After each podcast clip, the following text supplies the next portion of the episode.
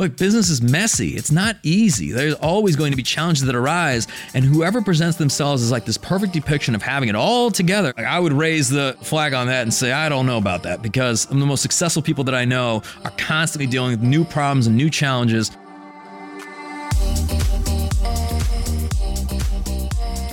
I'm Michael Mogill, founder and CEO of Crisp, the nation's number one law firm growth company. I've built my business through practice, not theory. Crisp started with just $500 to my name and has grown to over eight figures in revenue over the last few years, earning a spot on the Inc. 500 list of the fastest growing private companies in America. Our approach has been to take everything we've learned about generating massive growth within our own organization and help the country's most ambitious and committed law firm owners do the same for theirs. In each episode of this podcast, I sit down with innovative market leaders from the legal industry and beyond to learn from those who thrive in the face of adversity, challenge the status quo, and define what it means to be a true game changer. This is Emily, executive producer of the Game Changing Attorney podcast, and today we're flipping the script for a special edition episode to get Michael's take on the most common mistakes that leaders make and how to avoid them, why respect is earned by achieving results, and how to combat complacency and keep the fire burning. What if there was a way to be able to run your practice in a way and have the support so that you could focus on the parts that you enjoy doing that are your strengths, and you had other people focus on the things that are not your strengths but perhaps would be their strengths? And if you didn't have to deal with any of the downsides and the things that suck the energy out of you, and you could only focus on the things that bring you energy, well, then why would you ever retire? That's coming up on the Game Changing Attorney podcast.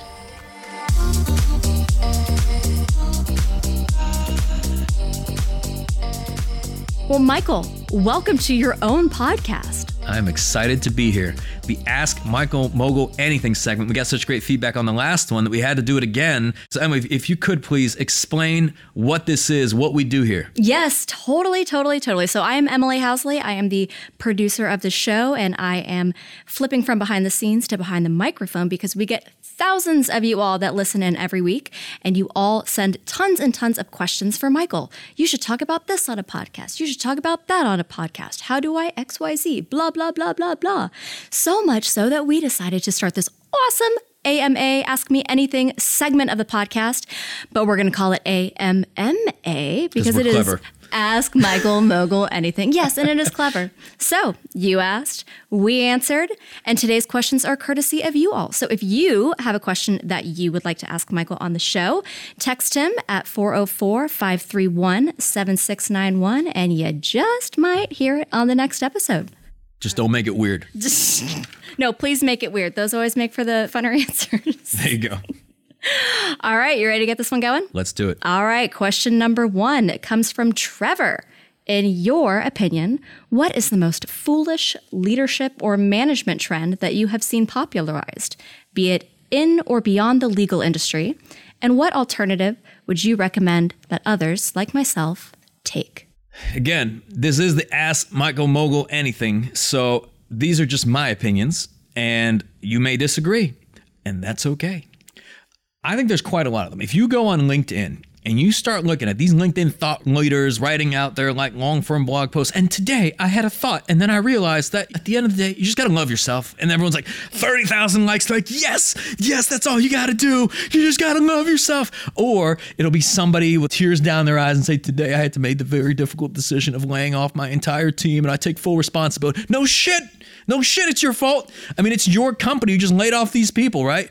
And they're posting some LinkedIn post about how you're so remorseful about it. And they're saying, oh, how vulnerable of you, right? And yet all these people are now without jobs. They're just like screwed. Oh man, what a brave leader. So if you're still listening to the podcast at this point, I think there's a lot of just foolish trends in the sense that they come from people and you don't know if that advice or feedback or experience is coming from someone, let's say, believable. You don't know the amount of money in their bank account. You don't know what's really going on in their business. You don't know what's really going on in their team. I think sometimes you can look at a business and think, well, from the outside, it looks amazing. But then if you ever dive in inside, what an absolute disaster, right? And I know this from experience because Remember years ago, this was us. We were winning all these awards and everything looked wonderful. And inside, it was just we were pulling our hair out. We were outgrowing processes. We were dealing with turnover, all sorts of different challenges. And I share that because, look, business is messy. It's not easy. There's always going to be challenges that arise. And whoever presents themselves as like this perfect depiction of having it all together, I would raise the flag on that and say, I don't know about that because the most successful people that I know are constantly dealing with new problems and new challenges. So if we're talking about a foolish leadership trend, I mean, two come to mind. One, I think you see this less now than we used to, and is this idea of just buying love. So if you have, a, say, a member of your team, they come to you, they're unhappy that you believe that you are somehow responsible for their happiness, and leaders believing that they are responsible for the happiness of their team members. Well, I've got news for you you are not in control of anybody's happiness. Now, what you can control is providing clarity. What you can control is accountability, giving somebody a path to learning and growing and being able to be successful in your organization. But you can't control how they come in there on Monday morning, Tuesday, Wednesday, Thursday, Friday. You don't control what's going on in their life. If they're unhappy, usually has absolutely nothing to do with your organization. And you think, well, how can I just improve the morale? Like, what's the saying? It's like the beatings will continue until morale improves, oh, right? It's like, Come on, like that's not on you to be in control of anybody's happiness. And when I see leaders saying, "Well, we're going to buy this and we're going to get them this and we're going to get them a couch and we're going to get them a refrigerator and a ping pong table and a skee ball machine or whatever it is," and they're like, "I tried to get them everything. We got beer on tap at our office, and why aren't they happy?" And it's like because you're not in control of their happiness. This human being is miserable and unfulfilled. That may have absolutely nothing to do with you. Instead, you should be focusing on how can I have accountability within my organization and have high standards, and it's going to work for some people, the right people, and it's not going to work for the other people. But again, your job as a leader is to provide clarity, just to be equitable, to have fairness, to have transparency, all of these things, and to give somebody the opportunity to succeed in your organization, to set them up for success, to have the right training and development, to have the right onboarding. But beyond that, Look, it's on them. You can't control anybody's effort. You can't teach the work ethic. So if they're not willing to do the things that are necessary to be successful in your organization and you've empowered them to do the things so they know how can I be successful in my role? You provided that. How am I measured? You provided the KPIs. How can I be trained? You provided that. They've got full clarity. They can succeed and they don't. Well, that's on them. So that's number one. If I can give a second answer, maybe it's this idea that, like, right now, it's interesting as a society that there's this negative attitude towards capitalism, this negative view towards profit. And they're thinking, wow, uh, as business leaders and even small business leaders, like we're all sitting in the back room smoking cigars, saying, oh, what a wonderful time it is. And like people are so expendable. You're rolling in cash and, and money and profit. Like profit's a bad thing. Well, knowing quite a few small business owners, I can tell you that it's actually quite the opposite. You usually have somebody that takes this massive risk, that starts a business, that's working 100 hours a week, that finally hires some people, that then is working every single day to make sure that they have enough work and the opportunity to grow. Then you're also then providing them with benefits and health insurance for their family. Then you're providing them with long-term career paths. Then you're trying to figure out everything. And then at the end of it all, you're like, okay, whatever's left, let me pay myself. Let's say a big case settles or a big deal comes into a business and sometimes I think from the outside, if you're on LinkedIn, you think, well, that went straight to the firm owner. Yeah, after that pizza got chopped up 12 ways, you get like one quarter slice at the end by the time it hits your account, right? After it went to paying all the overheads, after it went to taxes, after it went to paying everyone's payroll, then the benefits, then all the infrastructure, then the software, then the marketing to bring in new cases, all these things. Like by the time it gets to you, it's it's usually not a whole lot, at least off any one case or any one deal. So there's nothing wrong with turning a profit. A business should be profitable. In fact, I don't know know that a business is healthy when it's not profitable. You look at this wave of layoffs happening now across various companies that you would think, man, if I can only get a job at the number one most successful SaaS company, publicly traded company in the world, Salesforce, I'd be looking pretty good. Boom, layoffs, right? Well, maybe at Google, layoffs. Maybe at Amazon, nope, they're going to lay off there too. Well, maybe at Meta, nope, layoffs there too. Everywhere they're doing layoffs at places you would think are traditionally going to have a lot of stability and security and all these different things in the truth is, they don't. So when you're growing a business, particularly a small business, that business being profitable means that perhaps it's being run in a way where you're able to continue to invest in the growth of that business in the future, to be able to have additional opportunities for your team, to be able to continue to grow. But there's nothing wrong with profit. I think a lot of times where people view it as a negative thing is if they see that it's only the owner benefits. Instead, perhaps you can create a structure in your organization like we've always had at CRISP for the last seven, eight years or so, where we do a team profit share, mm-hmm. right? So we want to be able to share. We have value sharing in the sense that if you not just perform in your role, but if you drive additional value for the organization, we want to share in that value. And I believe that's the right thing to do. It shouldn't be just me winning, it should be the entire organization winning. And in fact, I win last, right? And when we lose, I lose first. So that's always been the case. So I would view a lot of the things that you read on a, on a, on a platform like LinkedIn with a grain of salt because anyone can write anything. Anyone can make any situation seem a certain way. But the reality of it is, if you solely look at that without doing any sort of, hmm, I wonder what is true here, or you don't know what, what's really going on in that business, or what's really like in this person's bank account, if they are truly successful, you may be leading yourself astray. So a lot of times it's just making sure that you are getting the right information for the right people, right? So knowing people that have proven success. Me, I'm the type of person I got to see it with my own eyes. I got to see it. I got to see what their organization looks like. I got to see what their people look like. I got to see everything, what's going on, and then then I can trust that the results that they're talking about are real. And if they're real, I'm like, okay, I'm going to listen to everything because I see someone who's way ahead of me, way more successful than me. They know things that I don't know, and I can make a lot of great leaps if I learn from them and I take their feedback. But if it's just some random person that has like a little influencer badge on LinkedIn saying, just love them, right? and then you before you know it, you know, two months later, they're the one doing layoffs and saying, I feel so vulnerable. It's all my fault. Oh, I just had to lay off my entire team. Well, I don't know that I'd bet on that human being.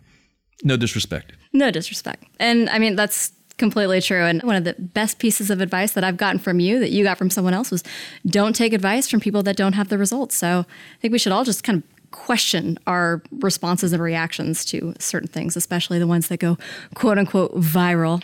Yes. LinkedIn influencers. I'm not picking on LinkedIn, by the way. I'm just picking on the, all the fugazi out there. Oh, you just don't know.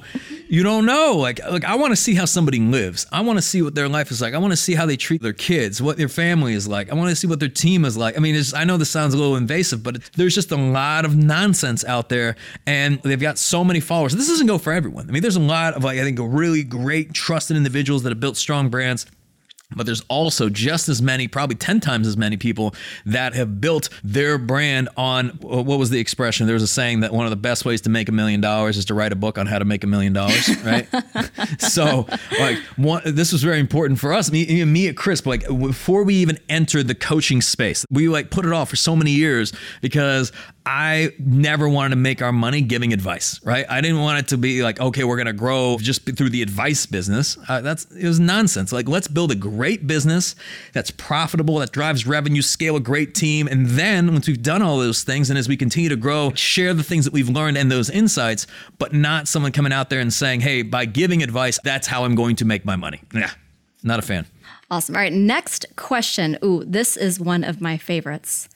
How do you expect people to take you seriously when you wear jeans, a t shirt, and a hoodie to work every day? And this question is courtesy of Shannon. So, right now, if you're watching this podcast, I am wearing jeans and sneakers and a hoodie, a crisp hoodie, and a crisp shirt, actually, by the way. So, how do I expect people to take me seriously? Well, I would say that the main thing for me has always been action speaking louder than words. Your results are going to dictate whether people take you seriously or not, not necessarily like whether you're wearing a t shirt or hoodie when you're coming into the office. Now, I've dressed up, whether we have a big conference, we have workshops, or whatever it is, and you've known this Emily, over the years, I have progressively not necessarily dressed down, but my wardrobe has become simpler in that, I mean, every day it- it's a crisp hoodie, some different colors, right? I got like a red one, a blue one, a purple one, a black one, a white one, whatever. And then under it, I'm wearing a crisp shirt. I'm wearing our brand. This one today says indecisiveness is weakness, but we've got a whole lot of other ones, and it's just simple and not a whole lot of thought is involved when I'm getting up and getting out in the morning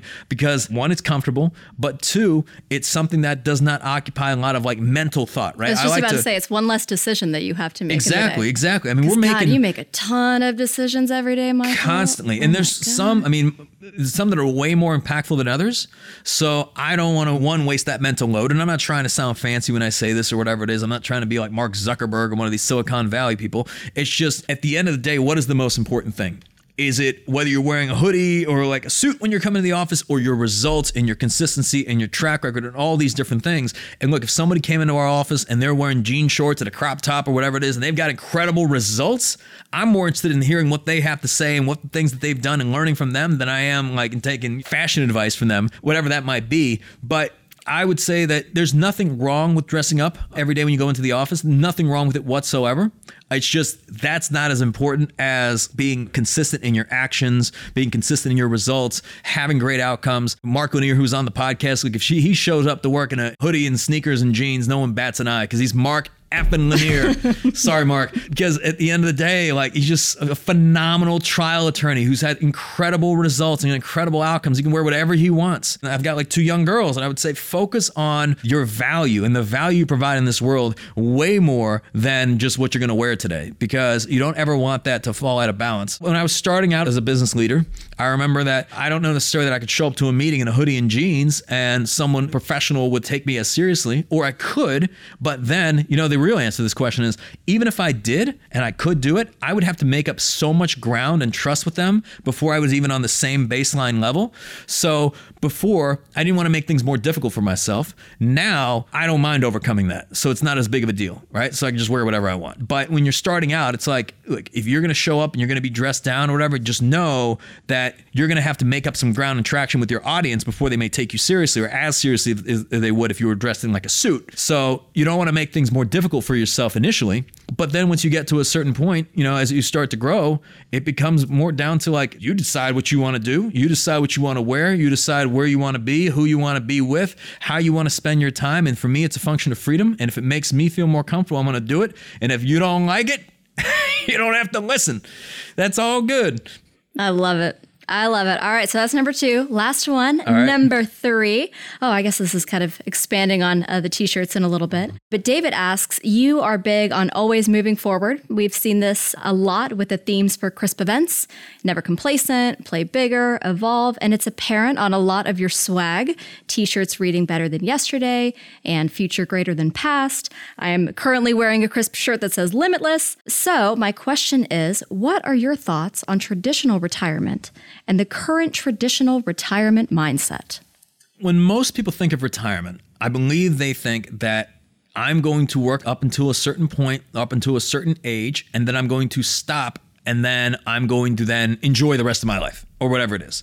I think that is a very broken approach because, well, first of all, statistically, we're seeing people that are now working longer and longer and longer. Years ago, you'd have like pensions and things like that at organizations. Now, those have largely fallen by the wayside. So, you know, what used to be retirement at, let's say, 55, people are in their 60s now in their 70s still thinking about retirement and they start postponing how they want to live their life and how they want to spend their time. And the retirement becomes like almost like this, this horizon that they're constantly chasing. It is also this idea that retirement means that you want to stop doing what you're doing or that you don't enjoy what you're doing or how you're spending your time, which in a sense is, is almost like a paradox because why would you spend your time in a way for a long duration of time? Let's say you're in your 40s, 50s, 60s, and absolutely like that be contradictory with how you actually want to spend your time. Like if you don't enjoy what you're doing and you're constantly looking for the exits, then perhaps you should be doing something else. And that doesn't mean like, you know, you should just be sitting around drinking beer, playing golf all day or whatever it is. It just comes down to where you're at in your career or let's say you're running a law firm and there's just constant stress and headache and you just can't wait to be done with it. Well, what if there was a way to be able to run your practice in a way and have the support so that you could focus on the parts that you enjoy doing that are your strengths and you had other people focus on the things that are not your strengths but perhaps would be their strengths. And if you didn't have to deal with any of the downsides and the things that suck the energy out of you and you could only focus on the things that bring you energy, well then why would you ever retire? So, if you look up the traditional definition of retirement, it's like to put out of use, right? Right? This is what they do with old toys. And, and that means that you're constantly in a state where eventually trying to say, well, down the line, I'm going to do the things I really want to do. Well, what if you did those things today? And what if you could structure your life in a way where, and again, this isn't just some fantasy thing that I'm proposing. Like, you know, I know so many business leaders that lead their lives this way because they've hired not necessarily to grow their business, they've hired to free up their time. And by freeing up their time, they've been able to grow their business. It almost seems counterintuitive, but that's how they've done it. So to me, I never want to retire because then what happens? I, I, mean, I said it on a, on a vlog a few months back. It's like, okay, let's say retirement for some people is on a beach and they're drinking a margarita. Okay, wonderful. You do that, you feel pretty good. Maybe a week goes by, maybe a month goes by, maybe two months go by, and then what? At some point, you're like, all right, well, what am I going to do next? Right? If you're like most people, especially most entrepreneurs, you're constantly got that itch and that next problem to solve, that next, you know, creative pursuit, whatever it is that you want to be doing, then you jump right back into it. So so when people say retire, maybe what they mean sometimes is I really just want a break. You know, I could use a break right now, but does it mean I want to stop completely? Maybe not, especially not if they could get all the things they don't do enjoy doing off their plate. So I think that we have to shift our view of retirement. And what if you could just spend your time doing the things that you enjoy, that add value, that challenge you, that cause you to grow, like, you know, and that was your life, let's say 90% of the time, maybe 100% of the time, well, then you never want to retire. And every day could be an exciting day. Maybe not every day, right? There's going to be days that suck, but you're not going to be looking for the exits. And then also with many people, by the time they finally do retire, let's say they're 70, 80 years old, whatever traditional retirement, at that point, you're really able to enjoy the things that you have, the life that you have, right? Because maybe your health isn't where it needs to be. Maybe you don't have the same level of energy and vitality to do things you want to do. So I believe you should be pursuing those things today, like now, right? Like you should be focusing on your health now. Like treat your body like a house you have to live in for another 70 years, mm-hmm. right? So that way you look at it and say, instead of me looking forward to some future 20 years from now, why, why can't I just structure my life today to do that? And maybe it's not overnight, it's a process that you get there over a period of months, maybe over a period of years. It's taken me quite a while, but I now view it from the standpoint of if I can focus on doing the things that I enjoy, that bring me energy, solving the types of problems that I enjoy solving in the business, and then on top of that, I've got the personal things that I enjoy. I can focus on my health, I can be with my daughters, I can be with my wife, all those things. Well, then why would I ever want to retire? Retire from what? I love it. it. Brings me energy. It brings me joy. Every day's a new challenge. I don't want someone to be wheeling me around in like some old community and saying, "Well, here's Michael, right? Like, did you feed him today? Right? Did you plug him in? No. Come on. I'm gonna keep going as long as I can until they cut me off." Well, that's three questions. That's three answers. Man, so I know next time we're to talk about what you're doing to like stay young and, and active and in shape and all that stuff. Man, you got me got me thinking about this. Yeah. Well, we're going to talk about it. There ain't no secrets really, but I'm excited to talk about what my routine has been. We've had a lot of really incredible guests on the podcast I that have talked about just the science of longevity and they've talked about everything from exercise to diet to all the different things that you can do. So, excited to get into it. All right. Well, we will see you all next time. Again, if you have a question that you would like to ask Michael on this podcast, send him a text at 404 531 7691. Emily Housley signing off. Thank you, Michael. My pleasure. You've been listening to the Game Changing Attorney podcast with Michael Mogill. If you found this episode valuable, here are three free ways that we can help you grow your law firm. Number one, download the first chapter of Michael's book at gamechangingattorney.com. Number two, shoot Michael a text at 404 531 7691 and ask him any question you'd like. You might just hear the answer on the next episode. And finally, number three, leave this podcast a five star review so we can gain access to more influential thought leaders and bring their lessons learned here to you. For more information on this episode, see the show notes in your podcast app or visit gamechangingattorney.com.